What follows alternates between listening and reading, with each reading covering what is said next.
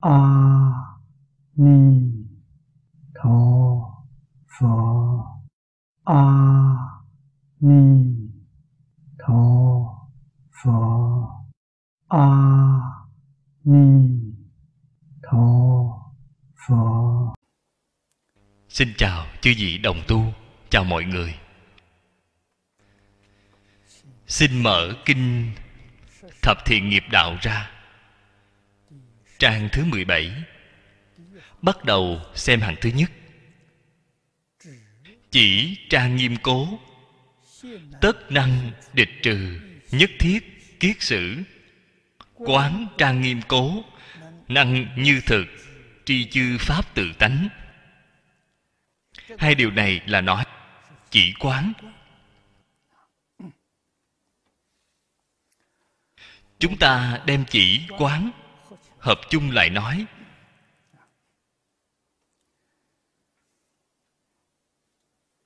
Ấn Độ tiếng Phạn gọi là Samatha. Tỳ bà Xá Na. Thiền Na.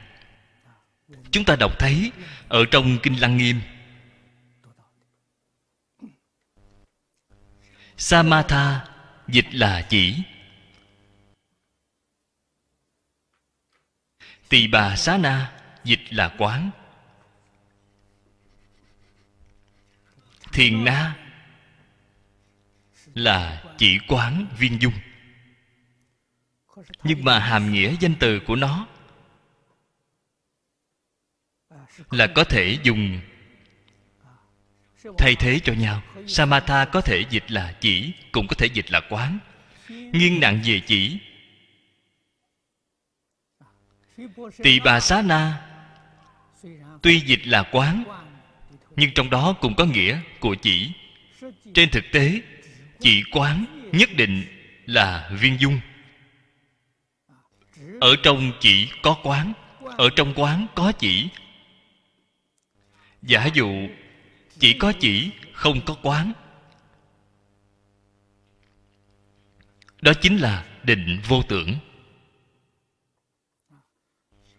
Tu định vô tưởng không liên quan gì với phật pháp. Trong phật pháp nói, ở trong thiền định là có quán. Cũng chính là nói, trong định nó có cảnh giới. Chỉ quán là tổng cương lĩnh. Tổng nguyên tắc. Tu hành của nhà phật. Bất luận tu học pháp môn nào, đều không thể lìa khỏi chỉ quán. Pháp môn niệm phật của chúng ta cũng là tu chỉ quán. Niệm phật đường thường hay nhắc nhở mọi người buông xả vạn duyên, đó là chỉ. Đề khởi phật hiệu, đây chính là quán. Từ đó cho thấy, chỉ quán chính là thiền định. Niệm phật, đâu có không phải là tu thiền. Thế tôn ở trong kinh đại tập, nói cho chúng ta biết niệm phật, pháp môn này là vô thượng thâm diệu thiền. Đạo lý là ở chỗ này. Cho nên, không có thiền định thì chắc chắn không thể khai trí tuệ. Chúng ta biết pháp môn niệm phật thật sự là vô thượng thâm diệu thiền. Bạn còn khởi tâm động niệm, muốn đi học thiền, muốn đi ngồi thiền vậy là sai rồi. Bạn đã đang tu vô thượng, thâm diệu thiền rồi. Nhưng mà bạn không biết. Không biết sự thù thắng của pháp môn mình đã tu. Phạn ngữ cái danh xưng này, dịch thành chỉ quán, cũng dịch thành định tuệ định chính là chỉ. Tuệ chính là quán. Lại dịch là tịch chiếu. Cái ý nghĩa này vừa nói ra, các vị liền sáng tỏ. Tịch là chỉ. Chiếu là quán. Lại dịch là minh tỉnh minh là quán tỉnh là chỉ chỉ. Có nghĩa của đình chỉ. Có nghĩa của chỉ tức. Ở trong thập thiện nghiệp đạo, chỉ tức thập ác.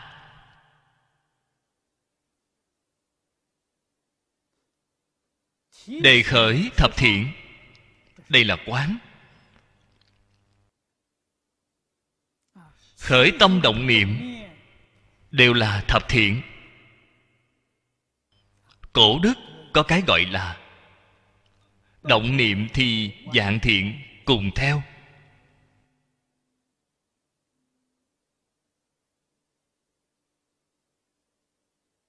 Chỉ tỉnh thì một niệm không sanh. Đây là công phu chỉ quán đã đạt rồi.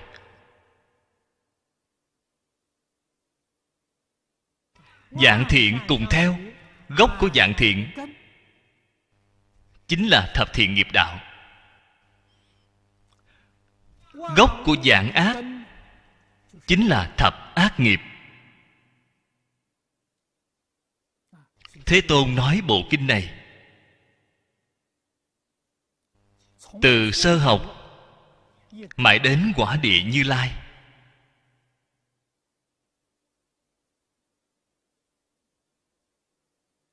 Vô lượng, vô biên pháp môn.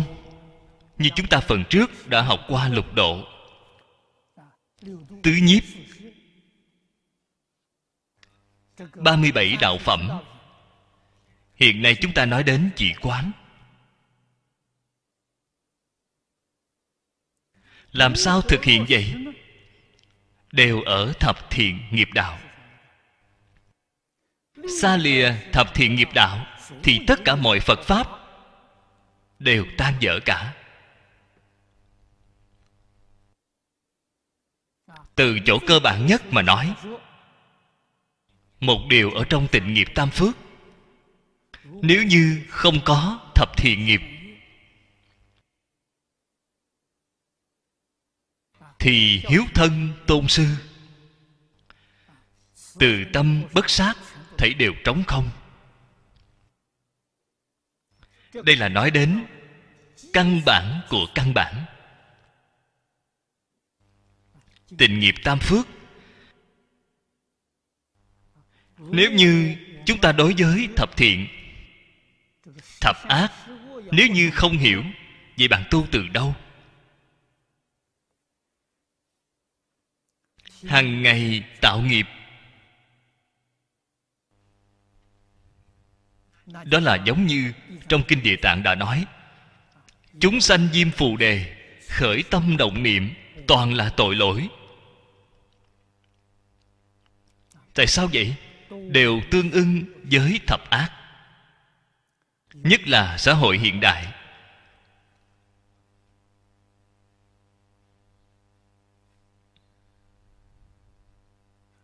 Ở trong xã hội hiện đại luân thường không còn nữa. Chúng ta thường hay nghe nói, con cái giết hại cha mẹ. Cha mẹ giết hại con cái. Anh em tàn sát lẫn nhau. Thường xuyên nghe thấy. Loại sự kiện này, những năm gần đây, ngày càng nhiều càng ngày càng gia tăng. Cái này không phải xã hội của con người.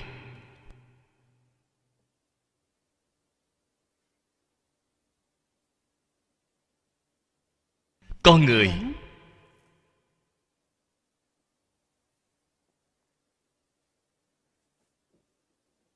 phải biết đạo lý cái gì là đạo vậy? Quan hệ giữa người với người là đạo.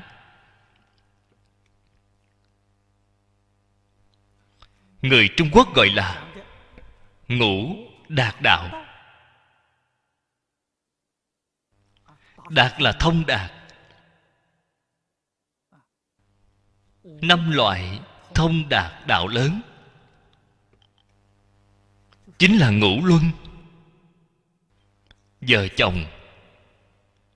Cha con, anh em, vua tôi, bạn bè là quan hệ giữa người với người.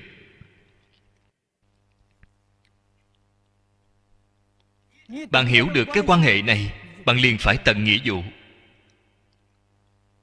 Nghĩa vụ là hiến dân. Không có điều kiện. Phụ từ tử hiếu anh nhường em kính. Nghĩa vụ. Phải tận nghĩa vụ. Xã hội mới có trật tự. Giống như bốn mùa xuân hạ thu đông. Người trung quốc thường gọi là 24 tiết khí. Ngăn nắp thứ tự.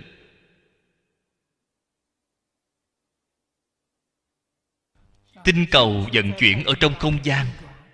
Nó có trật tự. Nếu nó không có trật tự thế chẳng phải đã loạn rồi sao? Đâm vào nhau, chẳng phải thấy đều hủy diệt rồi sao? Là có trật tự. Từ đó cho thấy, sao gọi là đạo? Đạo chính là trật tự.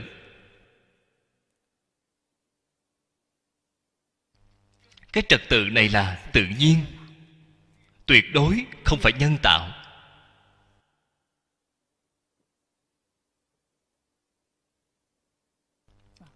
Thập thiện nghiệp là thường đạo. Căn bản của đại đạo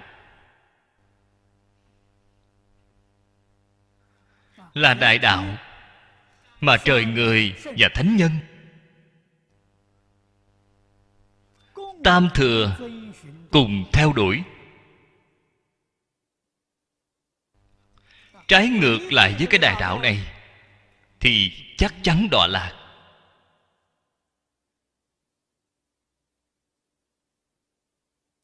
Đây là đạo lý nhất định. Đọa lạc chính là ba đường ác. Rơi vào trong ba đường ác.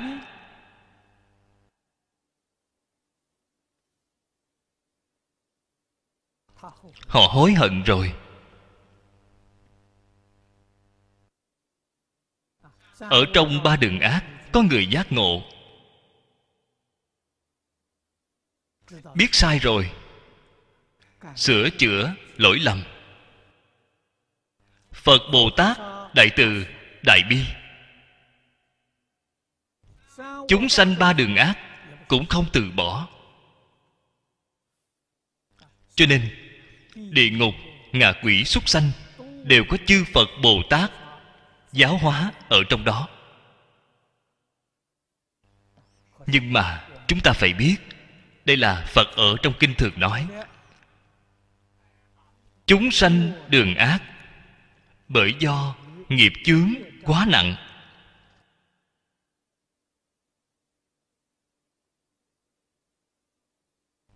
Nên tu hành có khó khăn ở mức độ nhất định. Không thuận lợi bằng cõi nhân thiên.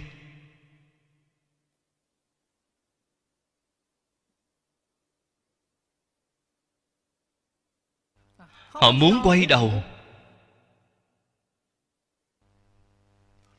Nhưng mà không dễ dàng. Thế nhưng chư phật bồ tát, từ bi đến cực điểm không bỏ chúng sanh. Vẫn giúp họ như xưa, giúp họ tiêu nghiệp chướng. Các vị ở trong kinh địa tạng đã thấy rất rõ ràng, rất tường tận. Giúp họ như thế nào vậy? Việc đầu tiên là giúp họ hồi phục lại thân người.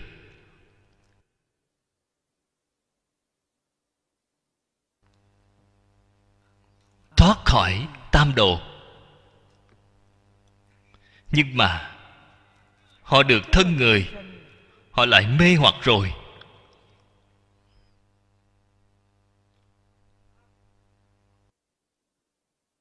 Một khoảng thời gian không lâu, họ lại quay vào ba đường ác.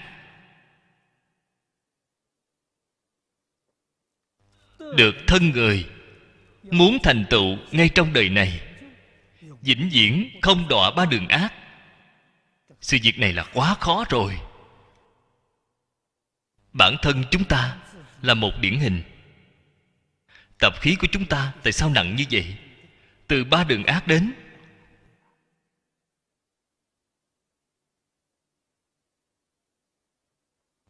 Cái tập khí này nếu như không đổi, sau khi chết rồi lại quay trở lại là giống như bồ tát địa tạng đã nói, khó khăn lắm mới giúp bạn đến được cõi người. Sao chưa được mấy ngày, bạn lại quay trở lại rồi? Ngày tháng nhân gian dường như là rất dài, các vị phải biết, một ngày ở cõi ngạ quỷ là một tháng ở nhân gian. Giả dụ, từ cõi ngạ quỷ, phục hồi được thân người, tính cho bạn sống được 100 tuổi sau khi chết rồi, lại quay về cõi ngạ quỷ. Còn ngạ quỷ bạn nhìn thấy, bạn đi chưa được mấy ngày, sẽ đã quay trở lại rồi. Trong đây, sự chênh lệch múi giờ rất lớn. Chênh lệch múi giờ cõi địa ngục sẽ càng lớn hơn.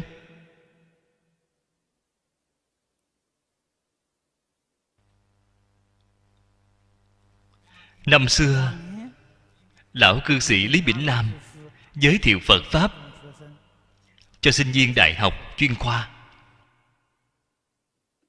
Thầy đã soạn một giáo trình gọi là phật học khái yếu thập tứ giảng. Ở trong đây có nói đến cõi địa ngục.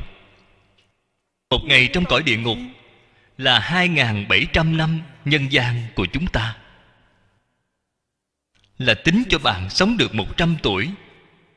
Quay trở lại địa ngục, người ta nói bạn đi còn chưa đến một giờ đồng hồ, sao bạn lại quay vào rồi?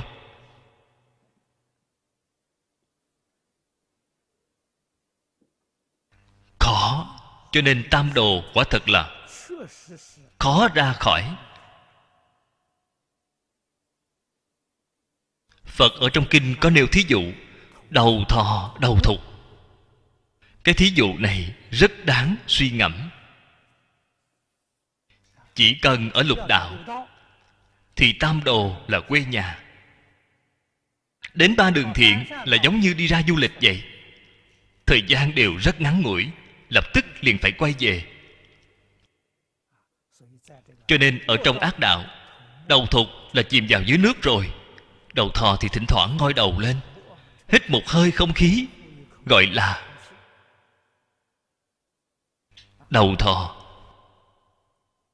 Phật dùng những cái này để miêu tả chân tướng ở trong lục đạo. Cho nên nói tóm lại là kẻ đáng thương hại. Chúng sanh lục đạo đều là đáng thương hại.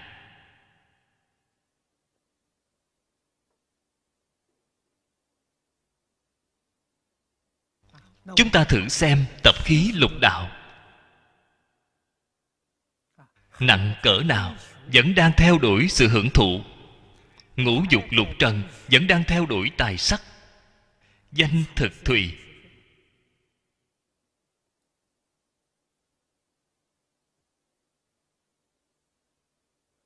Đây là quan niệm hoàn toàn sai lầm. Nhưng mà cái quan niệm này, nguồn gốc đã lâu. Vô lượng kiếp huân tập mà thành.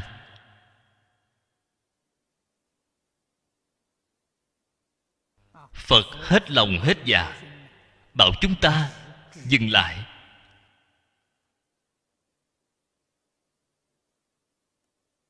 Những tư tưởng này là tư tưởng sai lầm. Những cách nhìn này là cách nhìn sai lầm. Sống đời sống vật chất quá sung túc rồi thì không muốn xa lìa.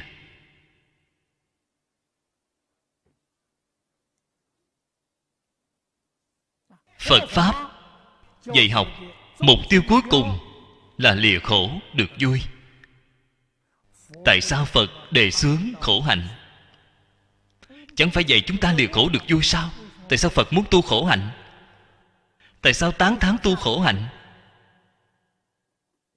Lìa khổ được vui mà phật nói, không phải cái vui của trời người, lục đạo.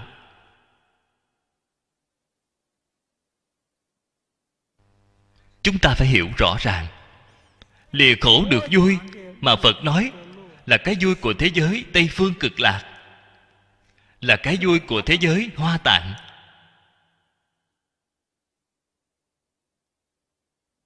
Không những không phải lục đạo, mà ngay cả thập pháp giới cũng không phải.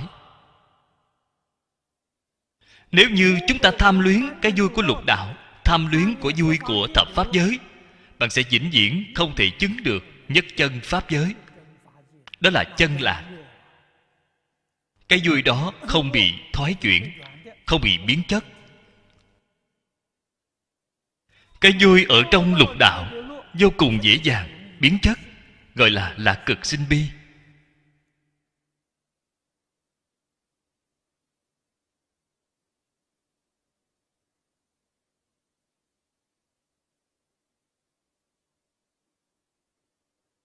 Chiều hôm qua, chúng tôi giải đáp vấn đề, có một đồng tu hỏi. Kết hôn còn chưa được hai năm. Vợ chồng hàng ngày cãi nhau khi bạn mới vừa kết hôn, chẳng phải vui sao? Thời gian vui còn chưa được hai năm mà. Buồn đã đến rồi. Hai năm xem ra vẫn là còn dài. Có một số người kết hôn vài ba tháng là ầm ĩ cả rồi.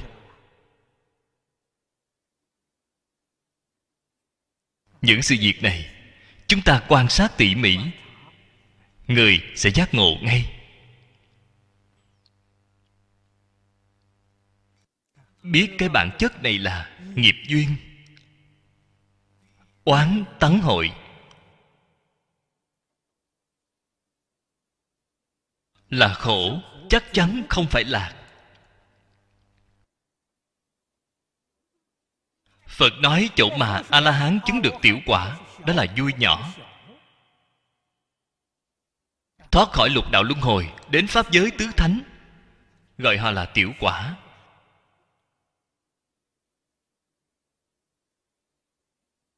Đại sư thiên thai gọi họ là tương tự tức. Là cái lạc tương tự, không phải chân lạc.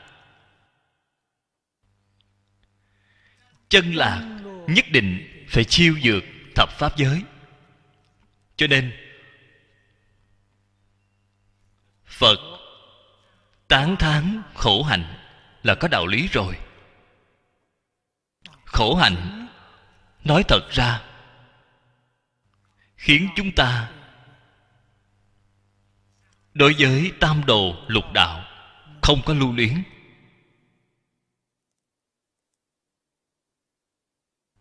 Nếu như chúng ta gặp được duyên thù thắng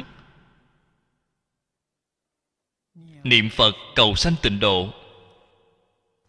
Đời này mới có thể có thành tựu. Nếu như bạn từng tâm từng niệm, không xả bỏ,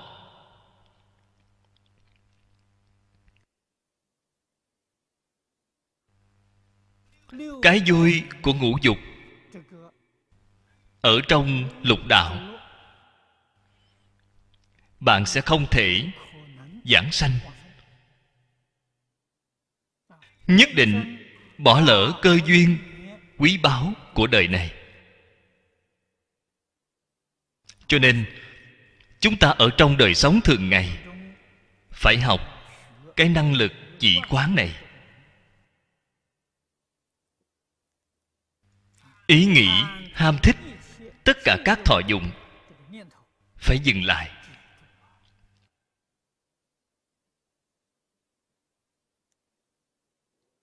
Tất cả pháp thấy suốt thế gian, phải thấy rõ ràng.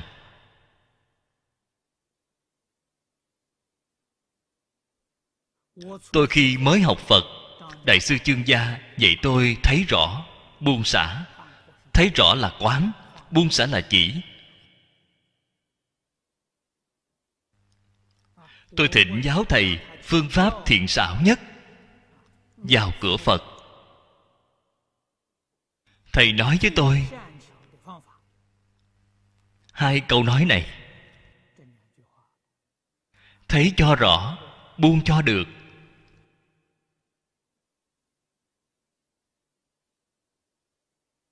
Vẫn là chỉ quán. Bởi vì tôi mới học phật. Nếu thầy nói chỉ quán, tôi không thể nghe hiểu. Thầy đổi cách nói khác. Nói thấy rõ, buông xả, tôi có thể nghe hiểu thấy rõ là phải quan sát tỉ mỉ, chân tướng sự thật. Chân tướng sự thật, điều quan trọng nhất là thấy nhân quả. Nhân quả là bày ngay trước mắt. Bạn có thể thấy ra được nhân như thế nào, kết cái quả báo ra như thế đó. Từ quả báo, nhìn thấy nhân hành của nó. Từ nhân hành bạn có thể thấy ra quả báo. Bạn đã rõ ràng rồi. Thảy đều thấy rõ ràng, thấy minh bạch rồi, bạn đương nhiên buông xả. Đâu có đạo lý nào không buông xả. Không buông xả là vẫn chưa thấy rõ ràng. Cái đạo lý này phải biết. Hai điều này ý nghĩa vô cùng vô cùng rộng. Thông suốt toàn bộ phật pháp. Nó là tổng cương lĩnh tu hành của phật pháp. Chào chư vị đồng tu. Chào mọi người. Xin mời xem kinh thập thiện nghiệp đạo trang thứ 17 bắt đầu xem từ hàng thứ nhất.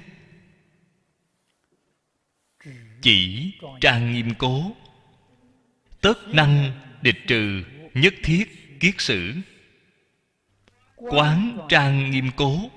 Năng như thực tri, chư pháp tự tánh. Chúng ta trước tiên nhắm vào nghĩa kinh văn. Để nói một cách đơn giản. Cái kiết sử này là đại danh từ của phiền não. Nhất thiết kiết sử chính là ở trong phật pháp thường gọi là kiến tư phiền não.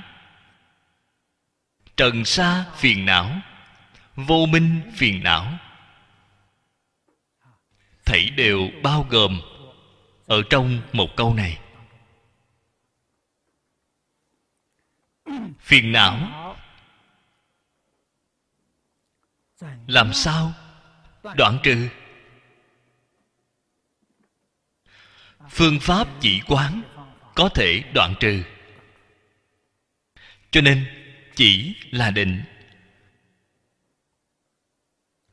An trụ tâm vào một chỗ. Đây chính là chỉ. An trụ vào chỗ nào vậy? Cái này không có nhất định. Ở trong phật pháp, mỗi một pháp môn không như nhau. Nhưng mà an trụ một chỗ cái nguyên lý, nguyên tắc này là xuyên suốt, là bất biến. Ở trong kinh phật gọi là giữ tâm một chỗ, thì việc gì cũng xong. Cũng là cái ý nghĩa này. Phàm phu vọng niệm rất nhiều. Cái gọi là tâm viên ý mã. Họ, cái tâm đó là không thể dừng được. Tông tịnh độ. Vậy chúng ta an trụ ở trong phật hiệu. Pháp môn mà chúng ta tu này là an trụ ở trên phật hiệu thực ra, phương pháp chế tâm của tông tịnh độ cũng rất nhiều. Đây chính là nói phương pháp niệm phật. Đại thể chia thành bốn loại niệm phật. Thật tướng niệm phật, quán tưởng niệm phật, quán tượng niệm phật, trì danh niệm phật là có bốn loại này. Ở trong bốn loại, mỗi một loại là chia thành rất nhiều loại. Cho nên phương pháp niệm phật cũng rất nhiều. Các vị đọc kinh phật quán vô lượng thọ, trong đó là nói với chúng ta 16 loại phương pháp Thập lục quán. 16 loại phép quán này, Tu bất kỳ phép quán nào cũng có thể giữ tâm một chỗ Đều có thể định tâm lại được. Hay nói cách khác Đều có thể đoạn phiền não.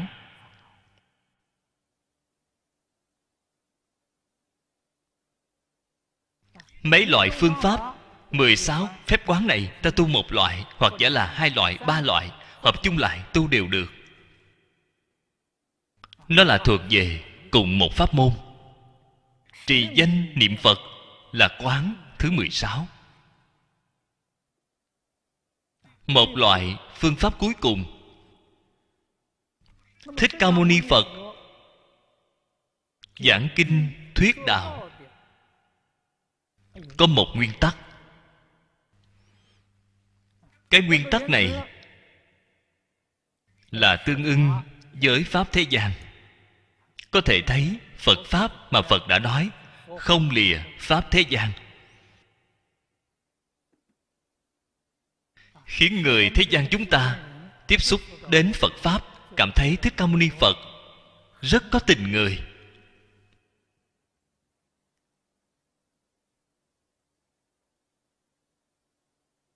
Đó chính là đem phương pháp tốt nhất để ở sau cùng. Giống như hát kịch vậy, màn kịch hay nhất nhất định là tiết mục cuối cùng để ở sau cùng. Cho nên bạn thử xem trong hội lăng nghiêm 25 viên thông Bồ Tát Quan Thế Âm, Nhĩ Căn Viên Thông đặt ở sau cùng. Nếu như theo thứ tự sắp xếp 25 viên thông, Nó là lục căn lục trần, lục thức dựa theo cách sắp xếp này. Bồ tát quan thế âm nhĩ căn cần phải sắp xếp ở thứ hai. Ngày đặc biệt, đem cái này ra để ở sau cùng. Nói cho bạn biết, đây là pháp môn đặc biệt. Trì danh niệm phật, đặt ở cuối cùng thập lục quán, là nói cho bạn biết đây cũng là pháp môn đặc biệt. Chúng ta từ chỗ này có thể thể hội được ý của thế tôn. Chúng ta giữ tâm một chỗ đem tâm dừng ở đâu vậy? Dừng trên danh hiệu. Danh hiệu chỉ có bốn chữ. Trước đây, đại sư liên trì, ngài đã dùng phương pháp này. Chúng ta ở trong trúc sông tùy bút, xem thấy. Có người thịnh giáo đại sư. Nói đại sư ngài dạy người khác niệm phật. Cái mà đại sư dạy là phương pháp gì? Đại sư liên trì nói, tôi dạy người khác niệm phật là dạy họ niệm nam mô a di đà phật. Sáu chữ. Người đó bèn lại hỏi đại sư, cách niệm của chính bản thân sư là như thế nào?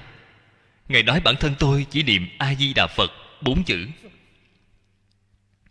thế là người ta hỏi ngài, đây là nguyên nhân gì? Ngài bèn nói, tôi đời này đã hạ quyết tâm nhất định phải sanh tịnh độ. Cho nên tôi bèn chấp trì danh hiệu.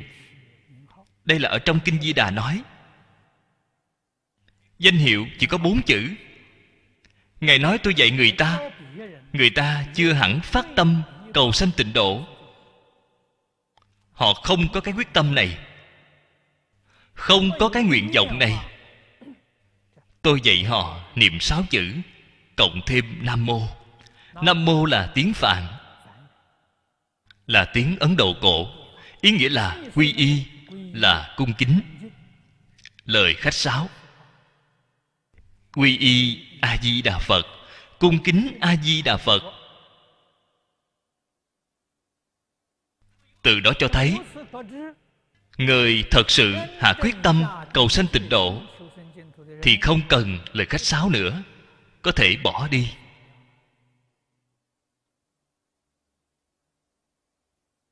Càng đơn giản, càng đắc lực. Niệm sáu chữ không đơn giản bằng niệm bốn chữ. Đạo lý là ở chỗ này phải đem tâm dừng ở a di đà phật. Tâm thật sự dừng, bất động ở trong đây, thì phiền não tự nhiên đã đoạn sạch rồi. Một cách tự nhiên, phiền não sẽ không khởi hiện hành. Ở trong tâm niệm, đều là a di đà phật. Tịnh niệm, nối nhau. Niệm a di đà phật là tịnh niệm, từng câu từng câu. Tiếp nối nhau chính là tương kế, không gián đoạn. Nếu như đoạn sạch rồi, vọng niệm, tạp niệm lại sanh ra, lại khởi lên rồi. Đây là một phương pháp thù thắng nhất. Ở trong tất cả pháp môn tu hành chúng ta hãy thử nghĩ thật kỹ, hãy quan sát tỉ mỉ. Bạn sẽ gật đầu, bạn sẽ đồng ý. Thật sự là phương pháp hay. Đơn giản, dễ dàng. Chắc chắn, còn nhanh chóng thành tựu. Cho nên phiền não, có cần phải đoạn hay không? Không cần. Chỉ cần đem tâm an vào. A di đà phật, trong một câu danh hiệu này, thì phiền não không đoạn, tự nhiên dần dần sẽ đoạn thôi. Phương pháp này tuyệt diệu.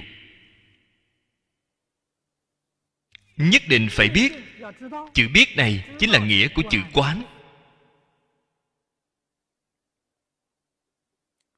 Thế gian tất cả mọi pháp đều là giả.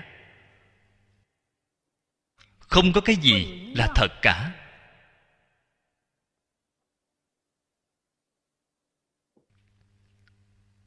Phật ở trong kinh kim cang, bốn câu kệ cuối cùng, đó là tổng kết luận ở trên hội bát nhã. Tất cả pháp hữu vi như mộng huyễn, bèo bọt chúng ta phải niệm nhiều một chút.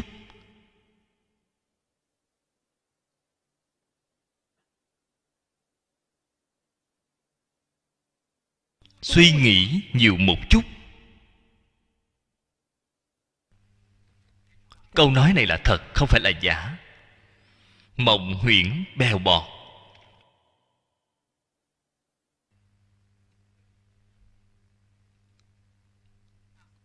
Thời gian tồn tại vô cùng ngắn ngủi. Như xương, như điện chớp, rất ngắn ngủi. Nếu như chúng ta đem những pháp hư huyễn này, ngắn ngủi này, để ở trong tâm, sai rồi. Tại sao vậy? Bạn để ở trong tâm đến cuối cùng vẫn là hoàn toàn vô ích. Đây là phật tổ thường hay dạy chúng ta, cái không thể mang theo.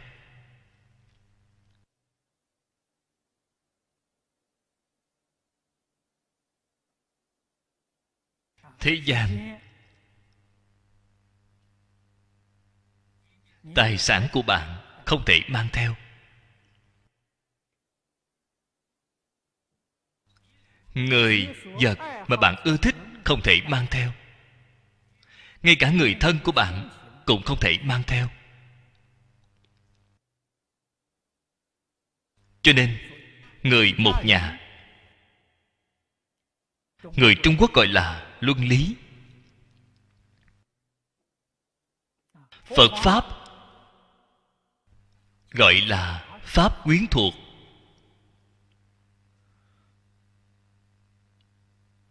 Nói viên mãn, nói sâu sắc hơn so với nhà nho. Đã là người một nhà rồi. Phật nói, vì sao lại trở thành người một nhà vậy? Tóm lại, không ngoài, báo ân, báo oán, đòi nợ, trả nợ phật nói là bốn loại duyên này. Không có bốn loại duyên này sẽ không vào một nhà.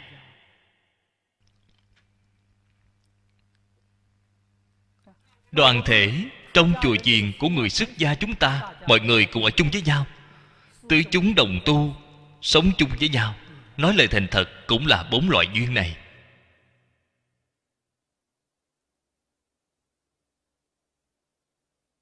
Bốn loại duyên này thông qua sự giáo hóa của phật. Đem duyên, thiện ác đều biến thành pháp duyên. Chúng ta hiểu rõ đối với việc ân oán của cái thế gian này, cần phải xóa sạch hết cả.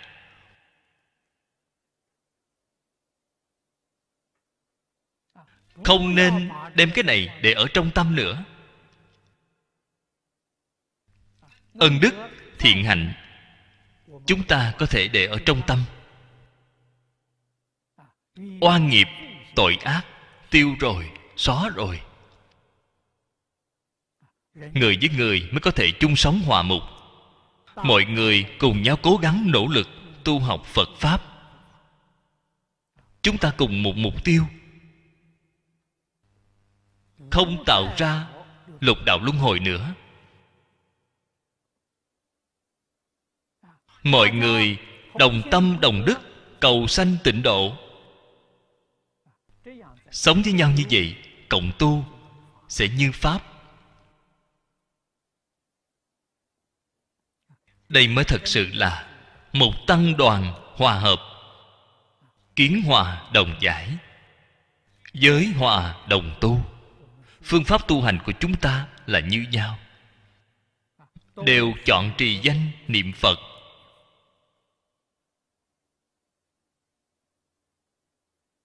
mọi người niệm niệm đều tu thập thiện nghiệp đạo. Đây chính là giới hòa đồng tu. Cùng một cách nhìn, thế gian hư vọng, không đáng để lưu luyến. Đồng tâm, đồng đức, cầu sanh tịnh độ, đây là kiến hòa đồng giải.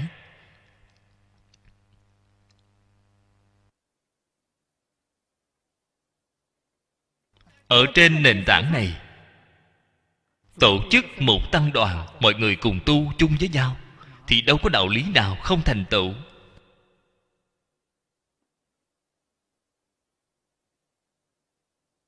Ở trong đây là đầy đủ chỉ quán.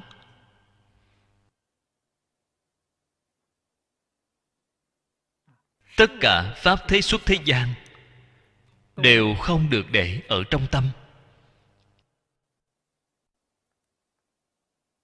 Chúng ta muốn báo ân phật. Muốn báo ân cha mẹ. Muốn báo ân chúng sanh. Muốn báo ân quốc gia. Trong kệ hồi hướng hàng ngày niệm, trên đền bốn ân nặng, dưới cứu khổ ba đường. Làm thế nào mới thật sự là báo ân? Ở trong pháp thế gian, nhà nho nói bất hiếu có ba, vô hậu là lớn. Câu nói này gợi ý rất lớn cho chúng ta. Thế gian là phải.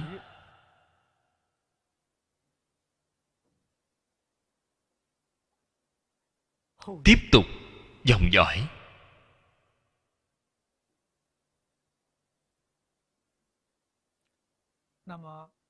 Ở trong pháp xuất thế gian, chúng ta phải biết chánh pháp trụ lâu. Đây mới có thể là báo ân. Chân thật là tứ ân, tam khổ. Báo ân cứu khổ phải chánh pháp trụ lâu. Thì kệ hồi hướng này của chúng ta mới không có niềm xuông chánh pháp trụ lâu. Dùng phương pháp gì vậy? Đời đời đều có truyền nhân. Nó mới có thể trụ lâu.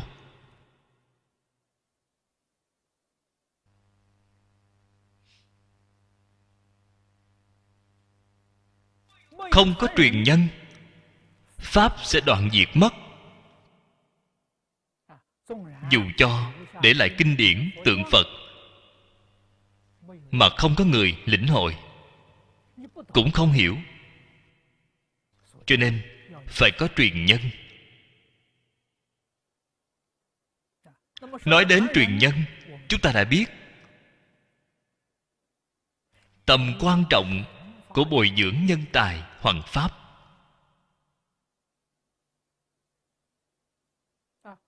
Hoàng pháp, nếu không có hộ pháp, thì nhân tài hoàng pháp nhiều đi nữa, cũng vô ích, cũng không thể khởi tác dụng. Là giống như lập trường học vậy. Giáo viên rất tốt. Nhưng mà trong trường này không có viên chức, thì trường này không thể thành lập được.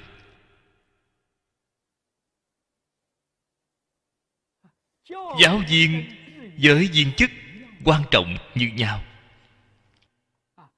Viên chức là hậu pháp, giáo viên là hoàng pháp.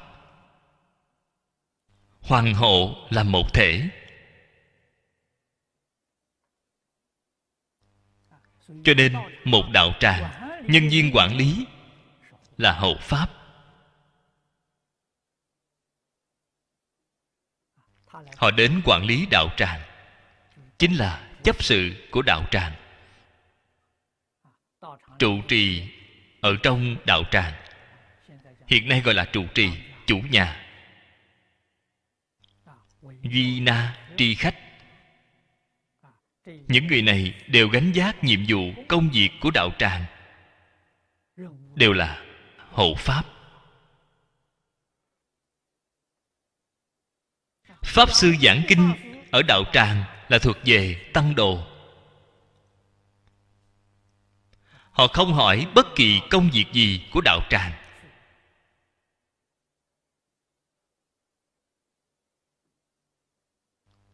Họ làm là công việc hoàng pháp.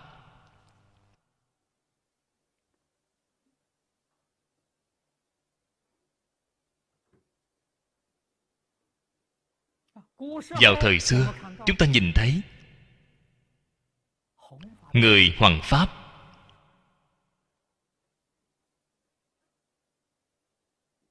Đã đến một giai đoạn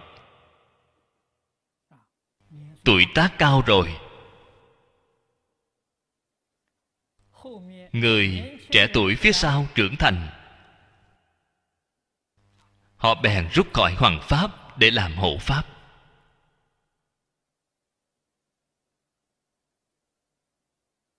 Cái này hay.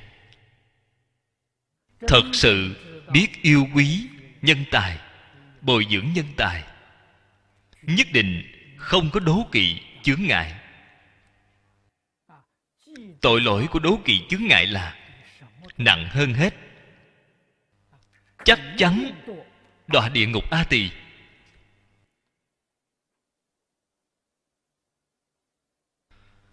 Chúng ta biết chúng ta biết rất rõ ràng, phật ở trong tất cả kinh luận nói quá nhiều quá nhiều rồi. Trước đây, chúng tôi chọn giảng kinh phát khởi bồ tát thù thắng chí nhạo, giảng rất minh bạch. Thông thường, các vị thường hay đọc kinh địa tạng bồ tát bổn nguyện, trong đó cũng giảng rất tường tận. Cho nên công đức của hộ pháp không thể nghĩ bàn. Vô lượng, vô biên. Tôi thường hay nói, công đức của hộ pháp hơn hẳn hoàng pháp. Có một số người nghe thấy, không cho là như vậy. Thật ra, lời này không phải tôi nói. Là thích ca mâu ni phật nói đã nói ở trong kinh đại niết bàn.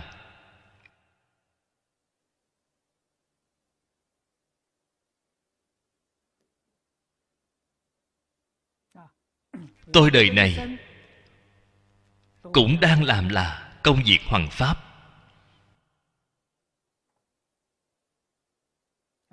Hiện nay, duyên chín mùi rồi, muốn tôi làm hộ pháp. Tôi suy nghĩ, tôi nên làm hộ pháp.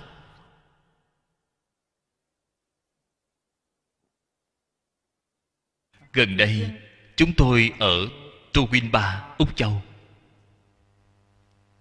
Đã xây một đạo tràng.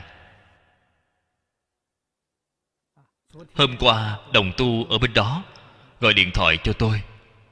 Chúng tôi hiện nay chính thức xin đăng ký với chính quyền thành phố. Đăng ký, cần có mấy người chấp sự. Yêu cầu tôi làm hội trưởng. Ngoài ra, có một vị thư ký, có một vị tài vụ. Chỉ ít có ba người chịu trách nhiệm với chính phủ. Tôi cũng đồng ý rồi. Tôi nói với đồng tu bên đó, hy vọng tôi làm 5 năm. 5 năm tôi sẽ bàn giao lại cái hội này. Tại sao vậy? Pháp luật của chính phủ úc châu. Người chủ trì đạo tràng nhất định phải do công dân úc châu hoặc giả là cư trú lâu dài tại úc châu. Những đồng tu này hiện nay chưa có cầm được thẻ cư trú dài lâu. Tạm thời, tôi đến làm tôi nghĩ 5 năm, chúng ta những đồng tu này có thể cầm được thẻ cư trú lâu dài, thậm chí là có thể cầm được thẻ công dân úc. Họ trở thành công dân rồi, tôi sẽ bàn giao toàn bộ cái này cho họ. Chúng ta cải tổ lại về mặt nhân sự. Tôi bàn giao lại chức hội trưởng này. Tôi nói tôi phục vụ thêm 5 năm nữa. Hy vọng người trẻ tuổi nên phát tâm hoằng pháp, phát tâm hộ pháp hoàng hộ một thể.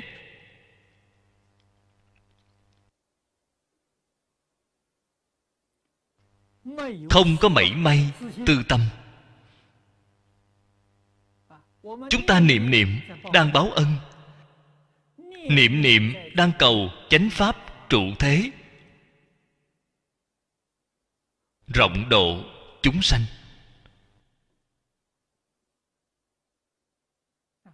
Sự nghiệp độ chúng sanh nhất định cần tự mình làm nên tấm gương.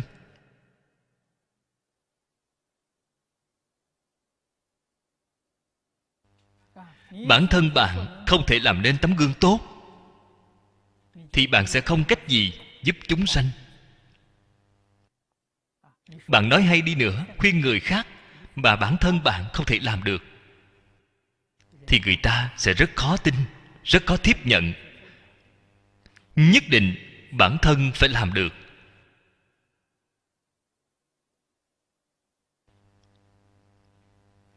Chúng tôi, cái hội này ở úc, giống vậy là tôi mời một vị đồng tu ở úc, đảm nhiệm hội trưởng. Ông sống ở sydney. Pháp luật của chính phủ úc chấp sự ở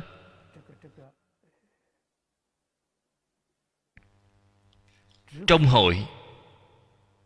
Nhà phải cách đạo tràng không được xa hơn 75 km nó có cái quy định này. Chúng tôi mời tiên sinh cách la mễ. Ông sống ở sydney, cách chỗ đó của chúng tôi hơn 1.100 km người này không được người này không được phép. Mời ông làm cố vấn thì được. Mời ông đảm nhiệm hội trưởng. Thư ký đều không được. Cho nên phải tìm người gần đó. Tại sao vậy?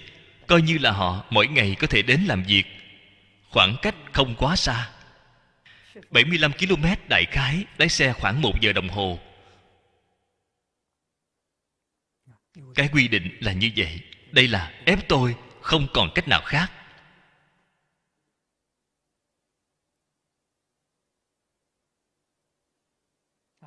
Cho nên chúng tôi vừa mở đầu, liền nghĩ đến đường rút lui trong tương lai. Phải rút lui, tích cực giúp đỡ họ, lấy được tư cách công dân úc. Chúng tôi đến phụ đạo. Giúp đỡ họ hộ pháp. Giúp đỡ họ hoằng pháp.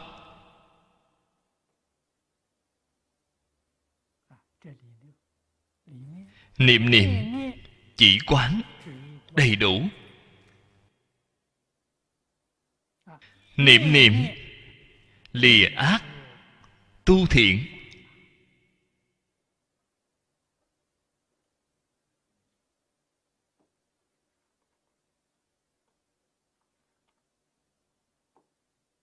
Như vậy, niệm phật cầu sanh tịnh độ. Chúng ta mới có chắc phần, mới không đến nỗi luống qua. Tốt rồi, chúng ta chỉ giảng đến chỗ này. A di đà phật.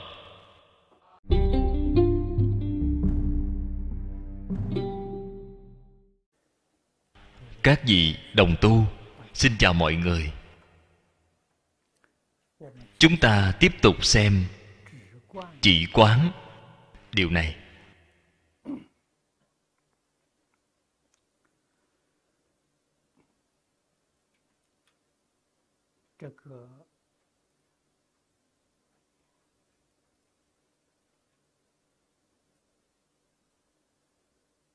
Cổ đức có nói nếu như phương tiện môn đã tu để nói, chỉ thuộc về không môn, thuộc về chân như môn.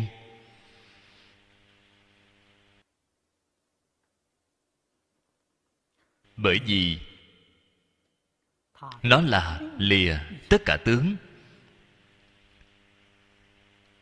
Mà quán thì thuộc về hữu môn, thuộc về sanh diệt môn. Nó là thuộc về tất cả hữu vi pháp.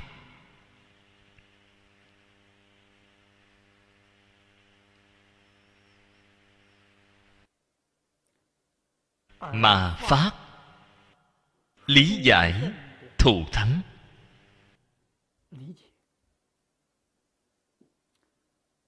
Cũng chính là nói. Quán là trí tuệ.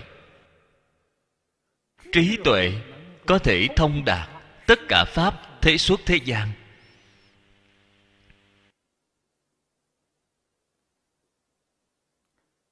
Ở trong đại kinh, phật dạy bảo chúng ta lìa tất cả tướng, tức tất cả pháp lìa tất cả tướng là chỉ. Tức tất cả pháp là quán. Nếu như từ nơi tầng thứ tu hành mà nói, phải nên là chỉ ở phía trước.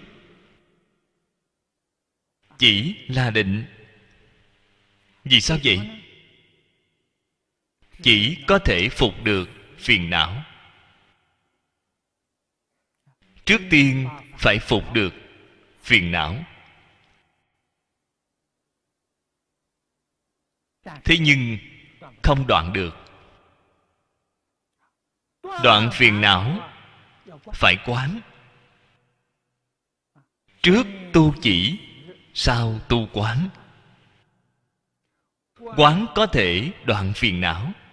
Vì sao vậy? Đem chân tướng của phiền não thấy được rõ ràng. Đây mới có thể chuyển phiền não thành bồ đề. Rốt cuộc phiền não là gì? Bạn không làm cho rõ ràng.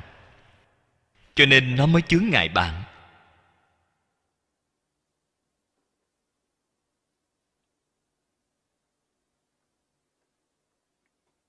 Thế nhưng,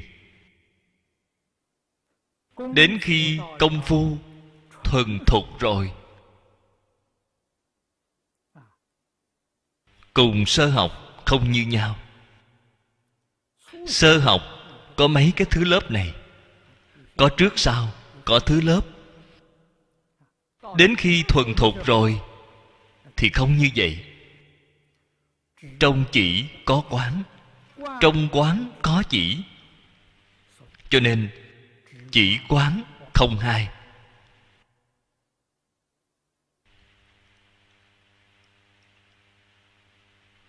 Vừa rồi, đồng tu đến hỏi tôi. Một môn thâm nhập.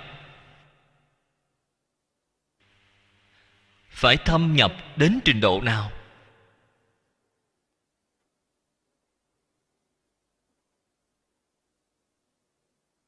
Ở trong phật pháp đại thừa, không luận tu học pháp môn nào. Bạn tu học, nếu muốn thành tựu bạn nhất định phải hiểu được cái phương pháp bí quyết này. Một môn thâm nhập, các vị phải biết, một môn thâm nhập là chỉ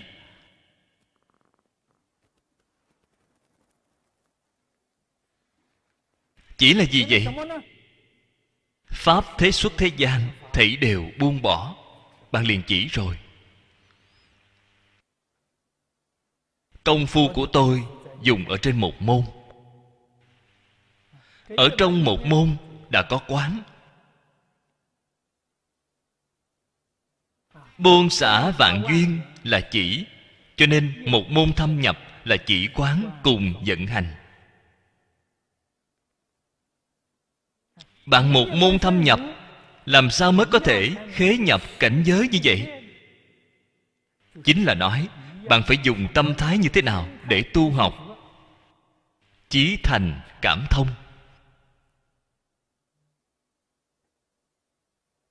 Chí thành là nhân, cảm thông là quả. Hay nói cách khác, cần phải dùng tâm chân thành, một môn thâm nhập. Bạn mới có thể khai ngộ, mới có thể chứng quả cảm thông chính là chỉ khai ngộ, chứng quả. Hình dạng của cảm thông là gì? Đến khi nào chúng ta mới biết được đây là cảm thông? Thông là thông đạt. Pháp thế xuất thế gian thông học đã thông đạt rồi. Đó chính là hình dạng của cảm thông.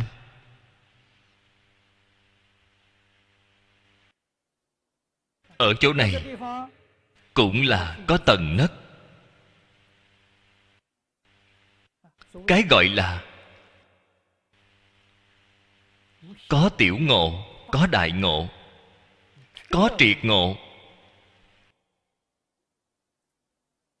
Đại sư ấn quang nói, một phần thành kính được một phần lợi ích là cảm thông nhỏ.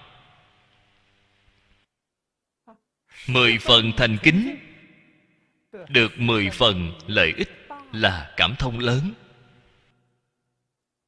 Từ đó cho thấy, năng lực cảm thông lớn hay nhỏ nhất định là tỷ lệ thuận với tâm thành kính của bạn.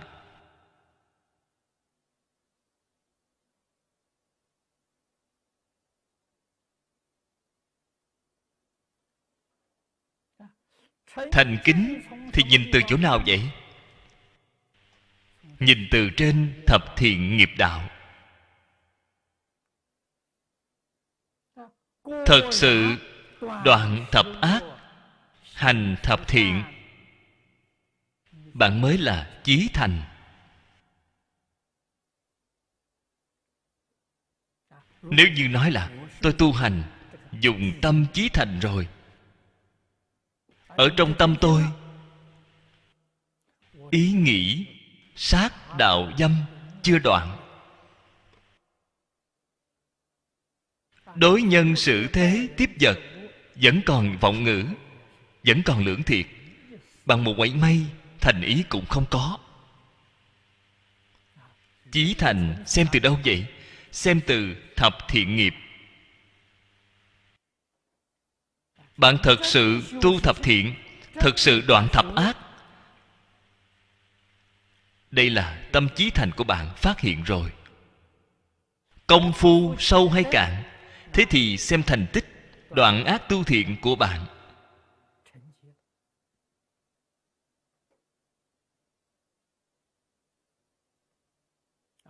Thật sự, ở trong tất cả người, sự vật, lấy thập thiện làm tiêu chuẩn niệm thập ác, quyết định không sanh.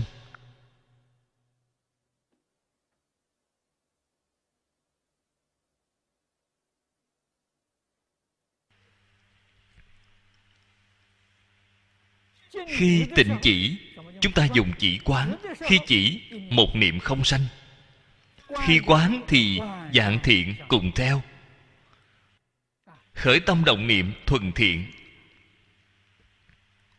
đối với người với sự giới vật, đến lúc này khoảng cách cảm thông sẽ không xa nữa.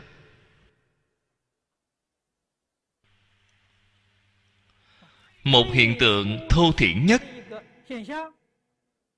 Tam tạng 12 bộ kinh bày ngay trước mắt bạn bạn không có chướng ngại.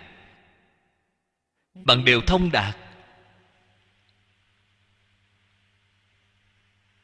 mỗi một chữ, mỗi một câu đều là vô lượng nghĩa. Bạn giảng cả đời. Một câu nói ở trong kinh phật, bạn cũng giảng không xong.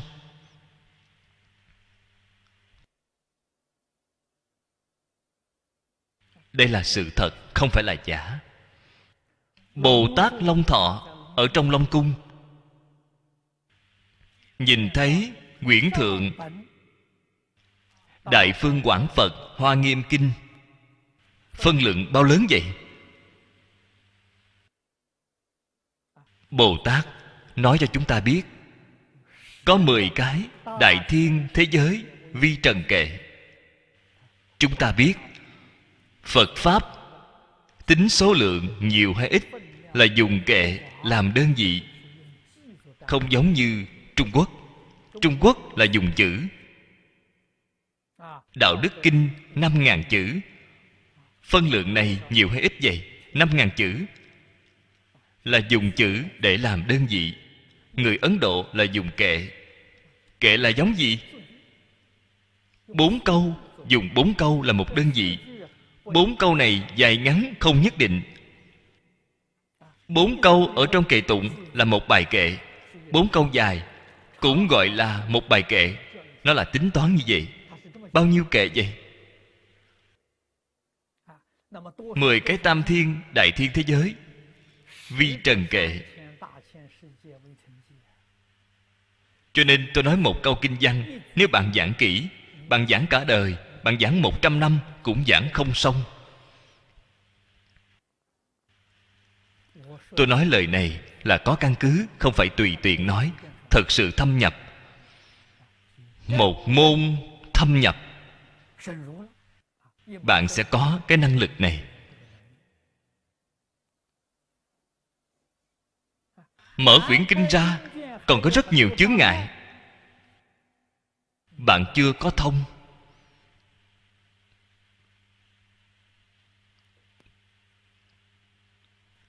Bạn chưa có nhập.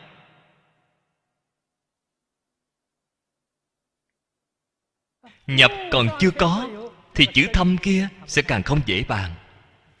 Thâm nhập. Cho nên các vị đồng học phải biết, bí quyết tu hành phật pháp là một môn thâm nhập. Tôi thường hay nêu thí dụ, phật pháp giống như quả cầu tròn. Quả cầu nó có tâm tám dạng bốn ngàn pháp môn, vô lượng pháp môn là giống như ở trên cái mặt cầu này vậy. Bất kỳ một điểm nào chính là một pháp môn. Bất kỳ điểm nào đều thông đạt với tâm tròn. Chỉ cần đến được tâm tròn thì toàn bộ thông đạt. Chưa có đến được tâm tròn thì không thể thông đạt. Bạn vẫn là một môn, bạn không biết môn thứ hai. Đến được tâm tròn thì toàn bộ đều thông đạt. Chúng ta hiện nay muốn hỏi, tại sao chúng ta tu học khó khăn như vậy? Chúng ta cũng rất muốn thông đạt. Tại vì sao không thể thông đạt vậy? Cách nói thông thường là, nghiệp chướng chướng ngại rồi, bạn có nghiệp chướng. Cái vấn đề này, tôi trước đây đã từng thịnh giáo với đại sư chương gia. Chính ông cụ nói với tôi là nghiệp chướng nhất định phải đem nghiệp chướng tiêu trừ. Ở trong mười nguyện phổ hiền, sám trừ nghiệp chướng. Nghiệp chướng sám trừ, liền thông rồi.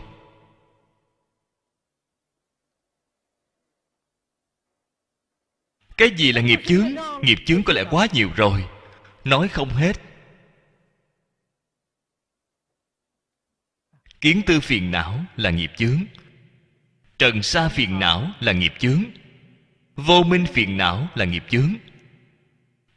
Không thể nói hết được. Nhưng mà, nghiệp chướng có căn. Chúng ta phải tìm cho ra cái căn đó. Tu từ căn bản sẽ rất nhanh chóng. Tổ sư đại đức tông môn giáo hạ của trung quốc đều thường hay dạy người tu từ căn bản.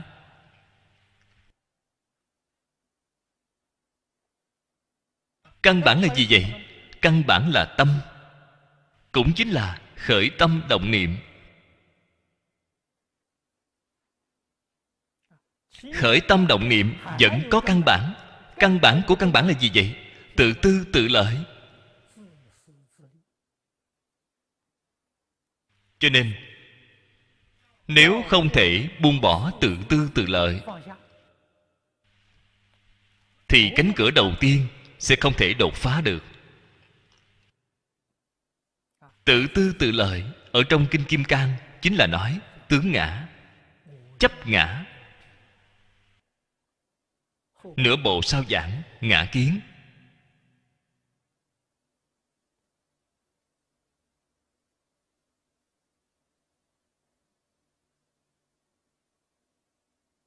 Phật ở trong kinh nói, nếu bồ tát có tướng ngã, tướng nhân, tướng chúng sanh, tướng thọ giả, tức không phải bồ tát.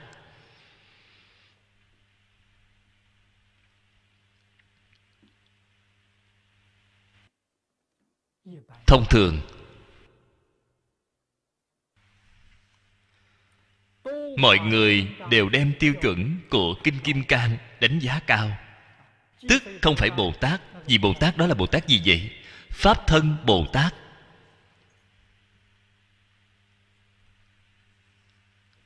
Cái này thì nhìn cao. Cách nhìn của tôi không cao như vậy.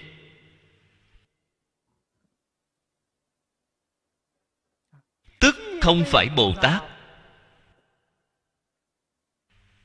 Phải nên nói là không phải. Bồ tát quả vị, sơ tính của viên giáo.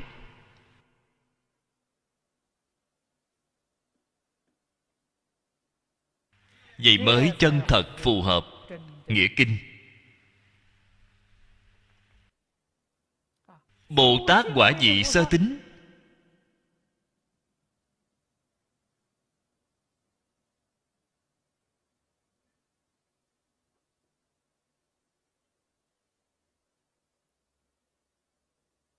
kiến hoặc phá rồi.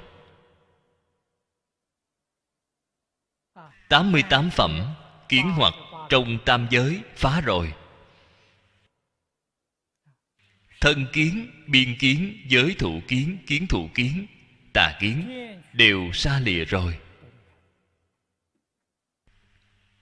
Ở tiểu thừa, tương đương với quả tu đà hoàng, sơ quả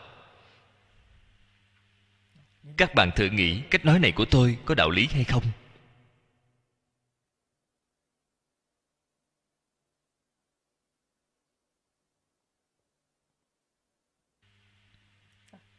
Bồ tát như vậy,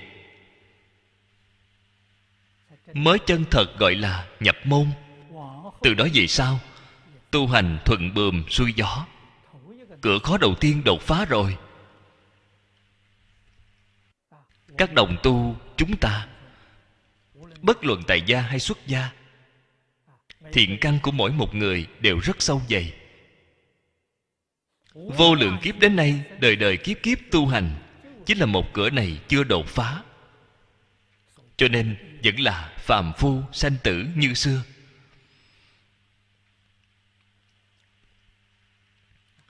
Nếu như chứng được sơ quả rồi.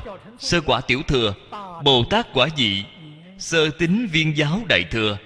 Thì người này chính là thánh nhân. Chúng ta nói tứ quả la hán. Tứ quả thánh nhân. Họ là sơ quả. Siêu phàm nhập thánh rồi. Tuy vẫn chưa ra khỏi tam giới nhưng nhất định không rơi vào ba đường ác. Đây là điều chắc chắn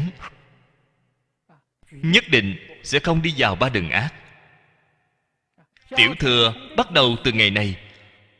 Qua lại bảy lần cõi trời và nhân gian là chứng quả a la hán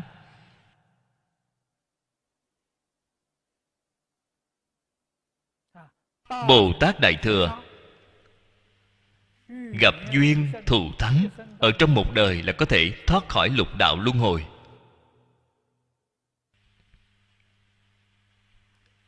Cho nên ý nghĩa đích thực của kinh kim cang là ở chỗ này. Chúng ta phải biết.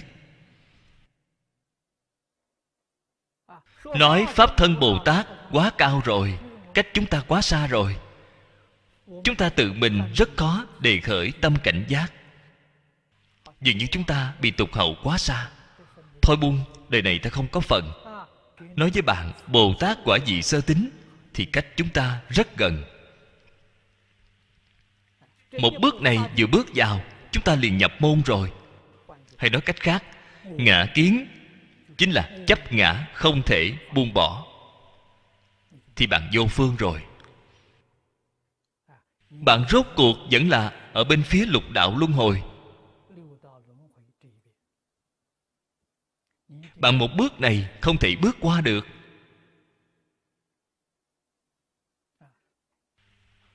Dạ. sau đó, chúng ta thử nghĩ thật kỹ. Chúng ta đời đời kiếp kiếp bị cái gì hại rồi, bị tự tư tự lợi. Cái vọng tưởng chấp trước này hại rồi.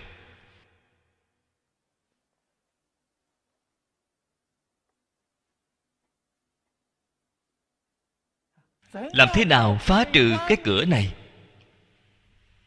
Ngã ngã sở. Nhất định phải xả cho thật sạch sẽ. Đây là nói buông xả. Trước đây, đại sư chương gia dạy tôi, trước tiên ra tay từ ngã sở. Ngã sở là cái mà ta có, là vật ngoài thân. Trước tiên buông từ chỗ này.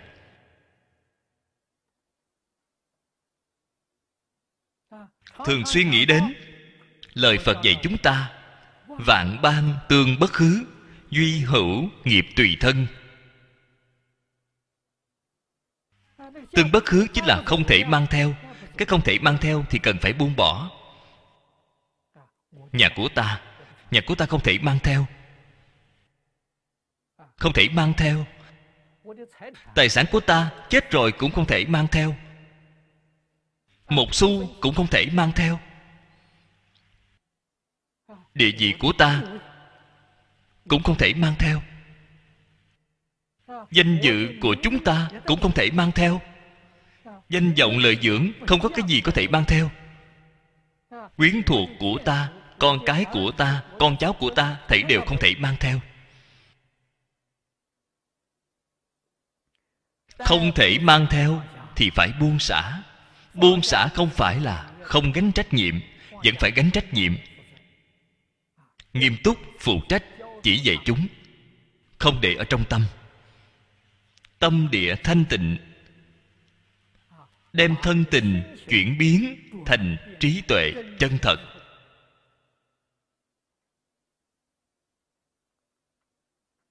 Đem tình cảm chuyển biến thành lý trí. Vậy là đúng rồi đó là giống như phật bồ tát vậy. Nhất định phải đột phá. Nhất định phải thấy rõ ràng, thấy minh bạch. Ở trong cái tâm này, hoàn toàn không bận tâm.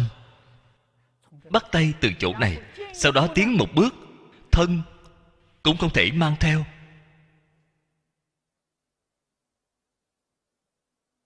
Trước tiên, đoạn ngã sở ngã sở, xả sạch, sau đó ngã cũng xả luôn.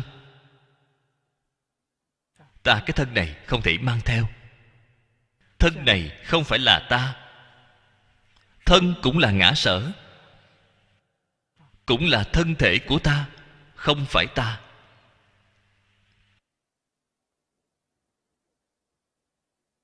Thường xuyên quán tưởng như vậy, người liền sanh trí tuệ. Đây là quán thảy đều buông xả. Ngã với ngã sở thảy đều buông xả, cũng không chấp trước nữa.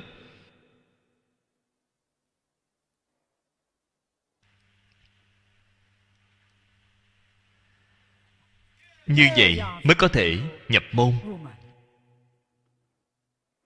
Vào cửa đại thừa, chính là bồ tát quả vị sơ tính vào cửa tiểu thừa, chính là sơ quả tu đà hoàng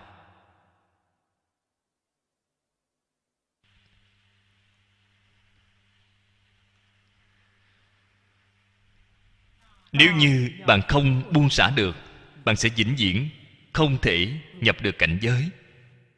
Vĩnh viễn làm phàm phu. Học phật đã học cả đời. Đại sư thiên thai giảng, danh tự vị trung nhân? Danh tự dị trung là hữu danh vô thực. Danh tự dị trung nhân? Bạn vẫn là tâm luân hồi. Bạn vẫn là tạo nghiệp luân hồi. Ở trong lục đạo, nhân thiện, cảm quả báo, ba đường thiện. Nhân ác, cảm quả báo, ba đường ác. Bạn không thể ra khỏi lục đạo luân hồi. Không thể ra khỏi lục đạo luân hồi bạn hoàn toàn không thành tựu.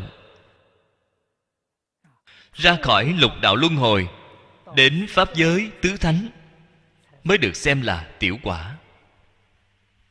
Các vị phải biết, thanh văn, duyên giác, bồ tát, phật ở trong mười pháp giới đều là tiểu quả. Tiểu quả có bốn loại, có bốn cấp thì đều là tiểu quả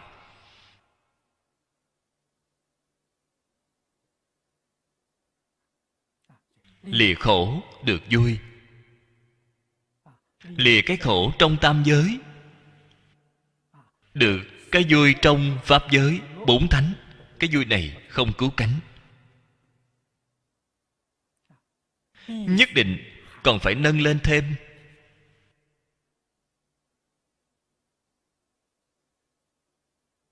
Từ tương tự dị nâng lên đến phần chứng dị mới được xem là thật sự thành tựu rồi. Chứng được đại quả. Đến quả vị như lai, đó gọi là quả vị cứu cánh viên mãn. Nếu không ngừng nâng lên cao thêm, là không ngừng buông bỏ buông xả sẽ càng nâng lên thêm. Không có gì khác. Nhìn thấu giúp buông xả buông xả giúp nhìn thấu. Vì vậy, ở chúng ta hiện nay là trước tiên phục phiền não. Sau đó đoạn phiền não. Vọng niệm không thể không điều phục phải biết cái đạo lý này. Chào chư vị đồng tu, chào mọi người. Ý nghĩa của chỉ quán. Sâu rộng, vô bờ.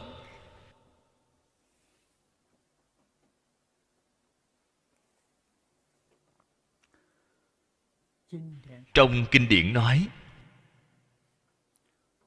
pháp tánh tịch nhiên là chỉ pháp tánh thường chiếu là quán.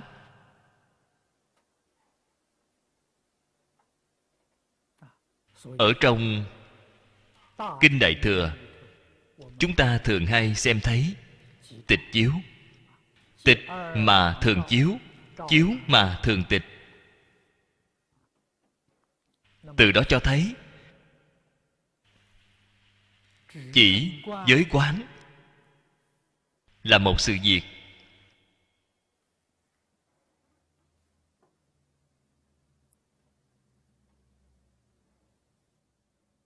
Chiếu mà thường tịch. Quán tức là chỉ.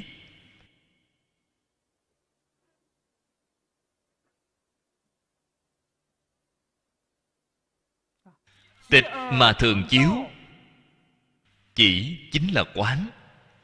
Từ đó cho thấy, chỉ quán là một thể. Hai mặt. Ở trong công phu tu hành.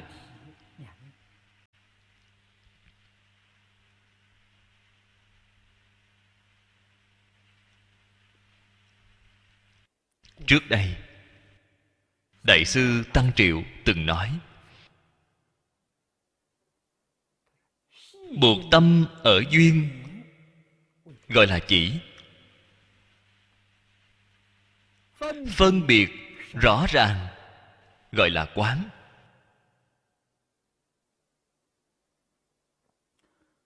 Ở trên thập thiện nghiệp đạo mà nói, duyên chính là thập thiện nghiệp chúng ta niệm niệm. Không lìa thập thiện nghiệp. Đây là chỉ. Nhà nho gọi là chỉ ư, chí thiện. Đạo lớn của khổng mạnh. Nói thật ra, chính là ba câu nói ở trong đại học.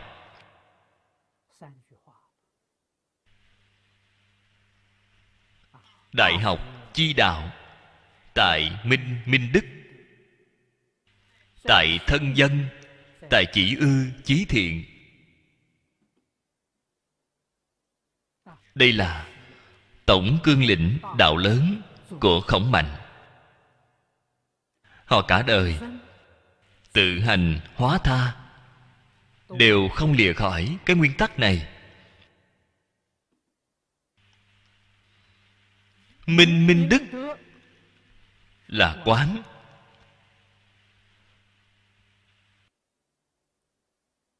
Thân dân, chỉ ư, chí thiện, đây là chỉ. Cho nên ngài nói, tri chỉ nhi hậu hữu định. Định chính là tâm thanh tịnh hiện tiền. Cảnh giới thiền định hiện tiền. Tâm của chúng ta tại sao loạn như vậy? Tại sao không thể định lại được? Chúng ta không biết dừng. Không biết phải dừng ở chỗ nào.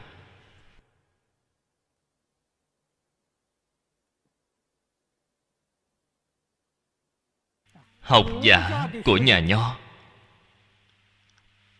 họ có định công. Tuy họ chưa từng tiếp xúc qua, cũng chưa từng học thiền định định công từ đâu mà có vậy? Họ biết dừng. Họ biết chỉ ư, chí thiện.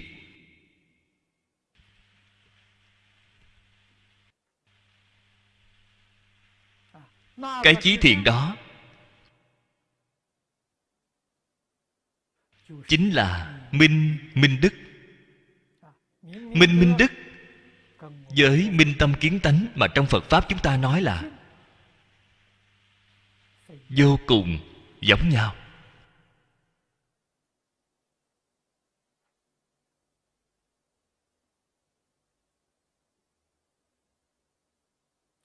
Chúng ta tu học. Chúng ta cần phải dừng ở chỗ nào vậy?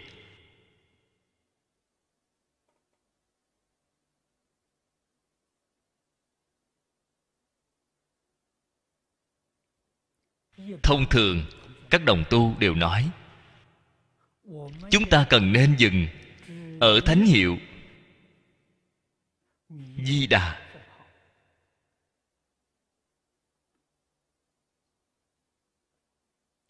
Cách nói này có sai hay không? Không sai. Có viên mãn hay không? Không viên mãn.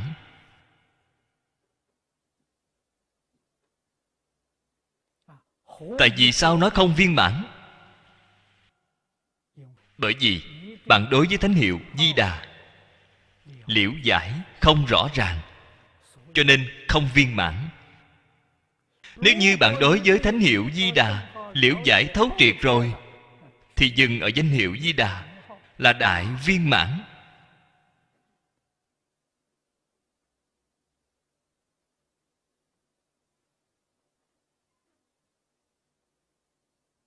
Lời nói này cách nói như thế nào? Chúng tôi khi đang giảng, kinh vô lượng thọ đã từng nói.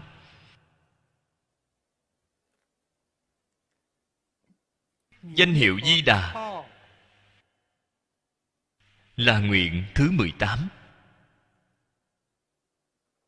Nguyện thứ 18 ở trong 48 nguyện. Nguyện thứ 18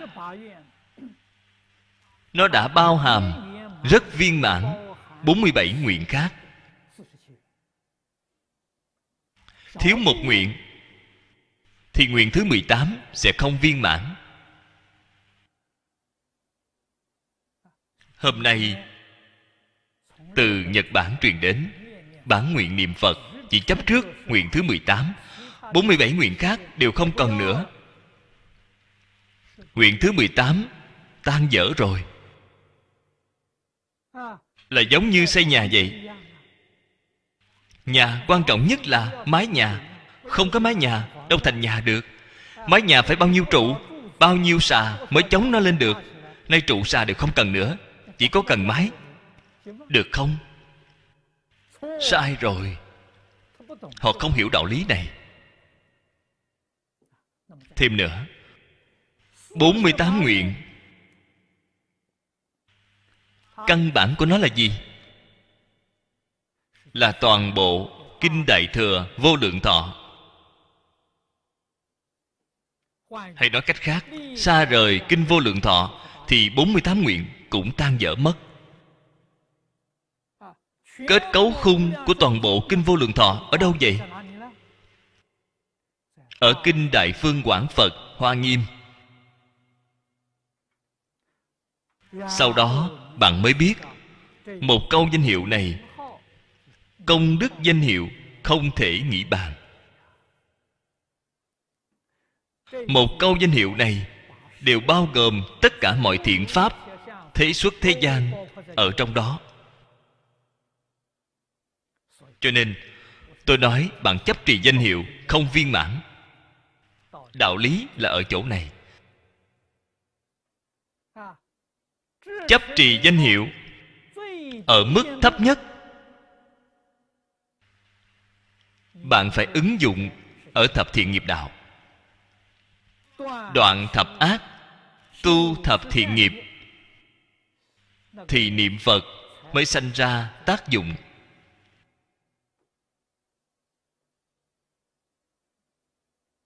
Nếu không thể đoạn ác tu thiện, thì câu phật hiệu này là niệm suông rồi. Đại đức xưa gọi là đau mồm, rát họng, cũng uổng công. Lời này là thật, không phải giả. Tại sao có người niệm phật? Có hiệu quả, có người niệm phật, niệm cả đời. Vẫn là tùy nghiệp lưu chuyển vậy. Cái mấu chốt này là ở biết với không biết. Biết. Nói thật ra, rất đơn giản. Cũng không khó. Đối nhân sự thế tiếp vật, hoàn toàn dùng thập thiện.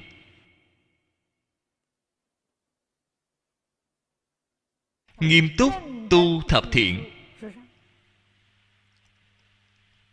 Nhất định phải đoạn ác.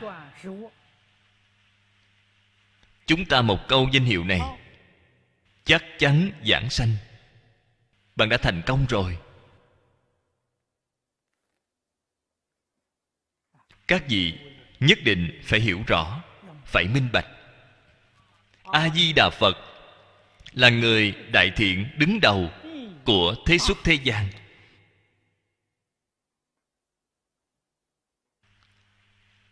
Lời nói này cũng không phải tôi nói, là thích ca mâu ni phật nói. Là ở trong kinh vô lượng thọ ngài tán thán a di đà phật. Quan trung, cực tôn, phật trung, chi vương. Đây chính là người đại thiện đứng đầu của thế xuất thế gian.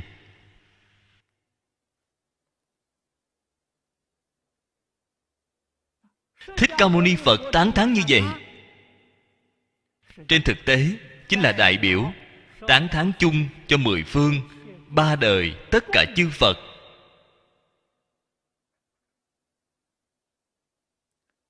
tâm hạnh của chúng ta bất thiện. Làm sao có thể tương ưng với a di đà phật được? Niệm một câu a di đà phật này không tương ưng. Cho nên bạn niệm không có hiệu quả.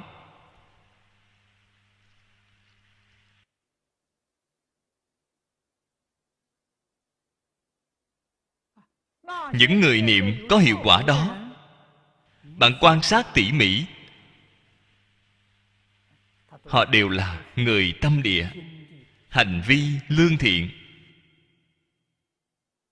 Vậy mới có thể giảng sanh.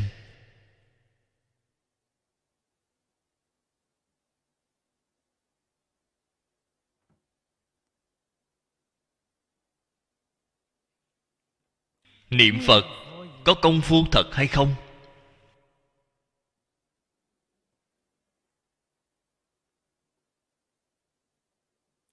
Một chiêu cuối cùng. Hoàn toàn hiển lộ ra rồi. Bạn sống ở thế gian. Bạn dùng đủ thứ phương tiện thiện xảo để che đậy người. Lừa gạt người. Người ta gọi bạn là người thiện. Bạn có được danh dự tốt. Chưa chắc là sự thật xem cách chết của bạn như thế nào. Một chiêu đó là không thể lừa người. Công phu đích thực, xem ở chỗ này. Bạn đi rất tự tại. Đi rất tự nhiên. Bạn là công phu thật. Khi bạn đi có đau khổ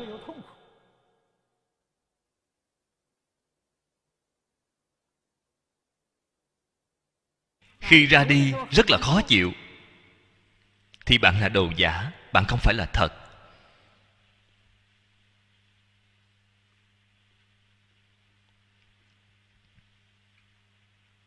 Một chiêu này là không thể là giả, không thể lừa người. Cho nên, chúng ta bất luận đối với xuất gia hay tại gia, công phu tu hành của bạn đến một chiêu cuối cùng, toàn bộ đều lộ ra.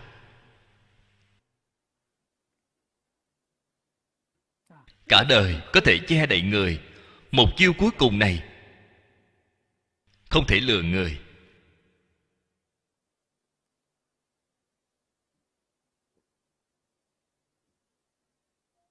Cho nên hiện nay, ở cái thời đại này, người xuất gia tu hành không bằng người tại gia.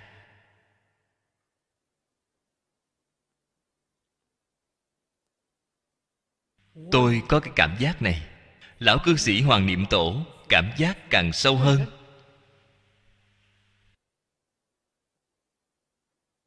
Ông nói, mạt pháp, toàn bộ đều điên đảo cả rồi. Vào thời xưa,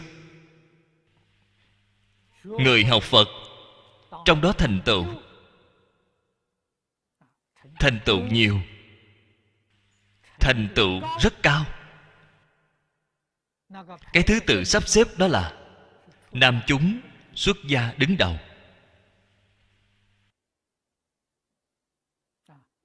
Đây là thành tựu cao. Số người thành tựu nhiều. Nam chúng xuất gia đứng đầu. Nữ chúng xuất gia thứ hai. Nam chúng tại gia thứ ba. Nữ chúng tại gia thứ tư. Đây là vào thời xưa. Nhưng mà hiện tại, toàn bộ điên đảo rồi. Niệm phật giảng sanh, biết trước giờ đi, đứng mà đi, ngồi mà đi, thật sự có thành tựu, thì nữ chúng tại gia đứng đầu. Số người nhiều nhất. Thứ hai, nam chúng tại gia. Thứ ba, nữ chúng xuất gia. Nam chúng xuất gia là cuối cùng.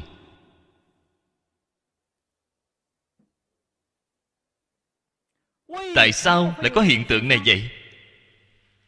Chúng ta phải phản tịnh lại.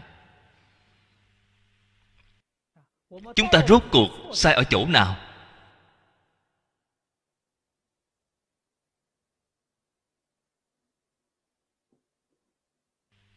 Sẽ không khó thấy ra.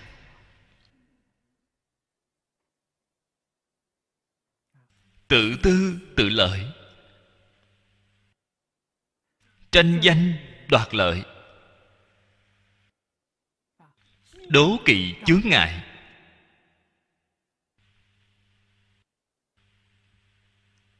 Những cái khác tôi không cần nói nữa. Chỉ ba điều này. Chính là nghiệp nhân của địa ngục. Cho nên cổ đức nói, dưới áo cà sa mất thân người. Câu nói này vô cùng đau buồn.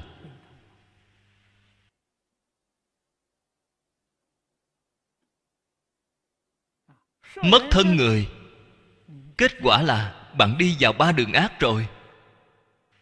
Bạn đời sau, ngay cả thân người cũng không thể có được. Bạn đời này tu là gì?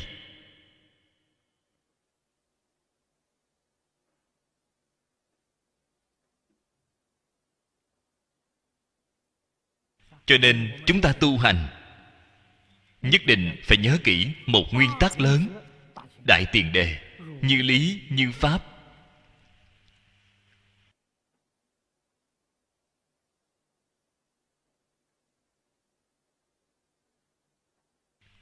Lý.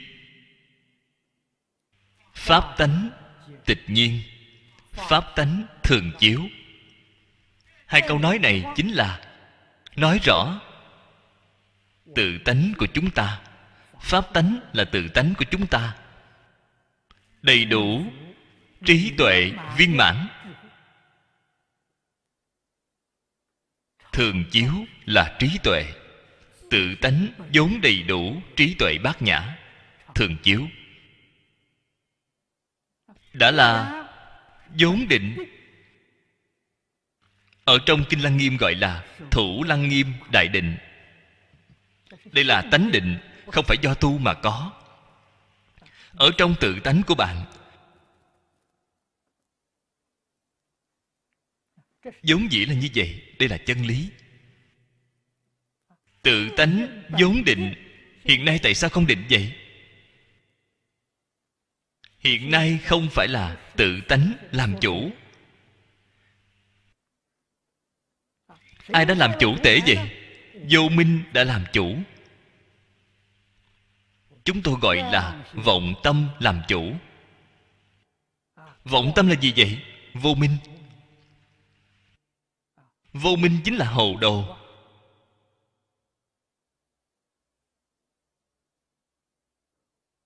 Không hiểu rõ chân tướng sự thật. Tâm phân biệt làm chủ. Chấp trước làm chủ. Vọng tưởng phân biệt chấp trước là phiền não. Chấp trước là kiến tư phiền não. Phân biệt là trần sa phiền não. Vọng tưởng là vô minh phiền não. Phiền não đã làm chủ rồi.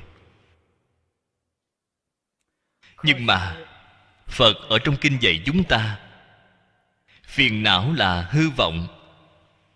Phiền não không phải là thật. Ở trong pháp tánh, không có phiền não.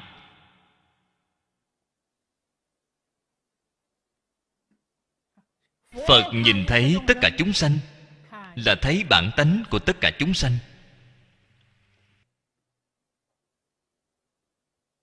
Cho nên phật đối với tất cả chúng sanh tôn kính.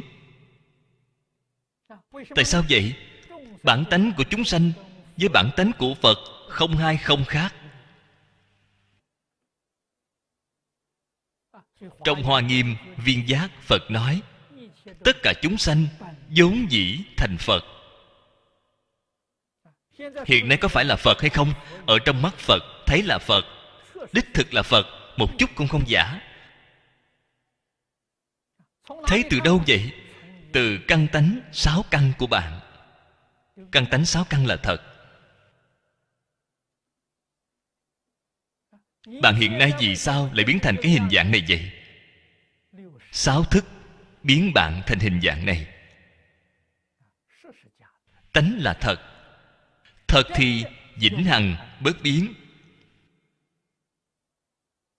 Vĩnh viễn bất diệt. Bất sanh bất diệt. Ở trong trung quán luận nói, bát bất đều là hình dung chân tánh. Không nhơ, không sạch. Không thường, không đoạn, không một, không khác. Đây là chân tánh tất cả chúng sanh, ai nấy đều đầy đủ. Là chúng ta ngày nay phải tu. Cách tu như thế nào vậy? Nói thật ra, phật dạy chúng ta dùng chân tánh. Không nên dùng vọng thức. Biết cái loại công phu này là một sự chuyển biến này. Bạn là người thượng thượng căn. Bạn là người căn viên đốn không cần trải qua nhiều tầng nấc. Tức khắc liền, chứng pháp thân đại sĩ ngay.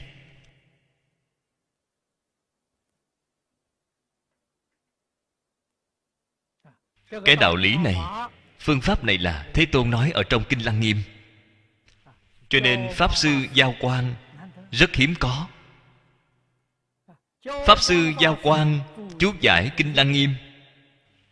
Còn có một mẫu chuyện ông thọ mạng đến rồi. A di đà phật đến tiếp dẫn ông giảng sanh.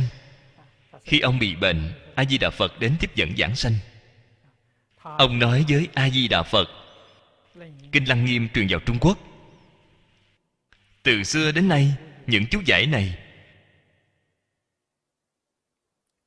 đều chưa thật sự đem ý của phật biểu lộ ra được. Cho nên ông muốn làm chú giải trở lại. Hướng về a di đà phật, xin thôi. Đợi sau khi chú giải xong bộ kinh này, hãy giảng sanh. A di đà phật liền đồng ý. Phật liền đi ngay. Ở trong bài tựa trên kinh có một mẫu chuyện như vậy. Ông viết chú giải cho kinh lăng nghiêm, gọi là lăng nghiêm kinh chánh mạch. Thực sự ông đưa ra phương pháp tu hành. Cùng với cái mà đại đức xưa nói, không giống nhau. Ông dứt khoát chủ trương, xả thức dụng căn. Cái phương pháp này cao. Lập tức liền chuyển được ngay.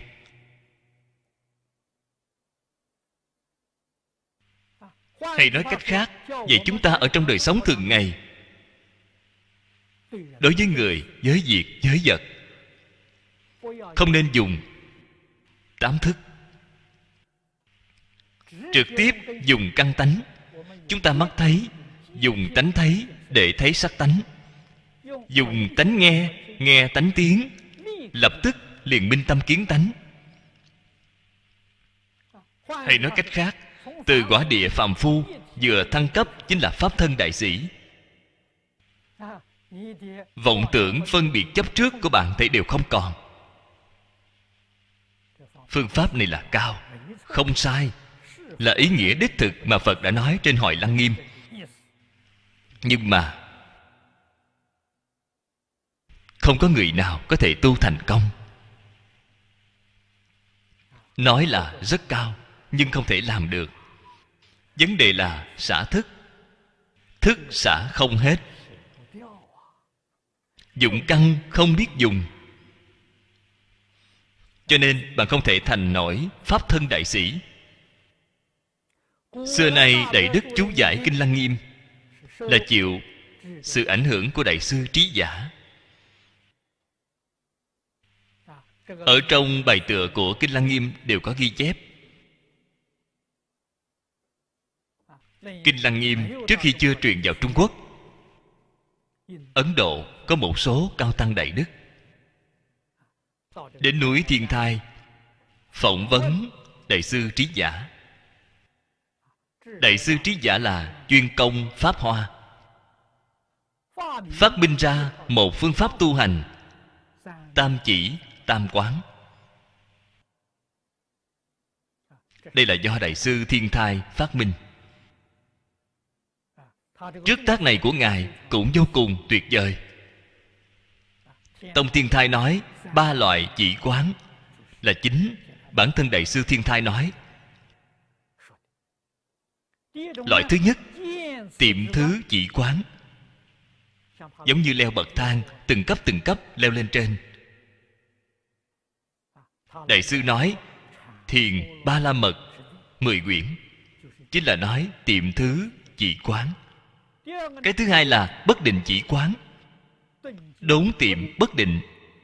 Ngài đã nói một quyển, lục diệu môn. Chính là tiểu chỉ quán lục diệu môn. Loại thứ ba là viên đốn chỉ quán. Chính là ngài nói, ma ha chỉ quán, tổng cộng có 10 quyển. Đây là phương pháp tu hành của nhà thiên thai.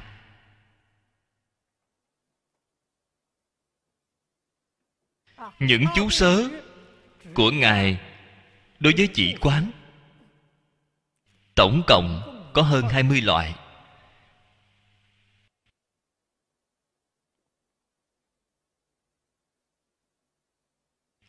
Ngài vẫn là dùng tâm, ý thức. Cho nên, đối với chúng ta, tu học tương đối dễ dàng xả thức dụng căn ở trên lý luận nói không sai. Chúng ta tu hành có khó khăn ở mức độ nhất định. Kinh lăng nghiêm, đại biểu chú giải, là đại sư trường thủy. Người triều tống, đại sư giao quan được xem là mới. Có hai phái tân cựu. Giao quan là người thời triều minh, cùng thời đại với đại sư liên trì.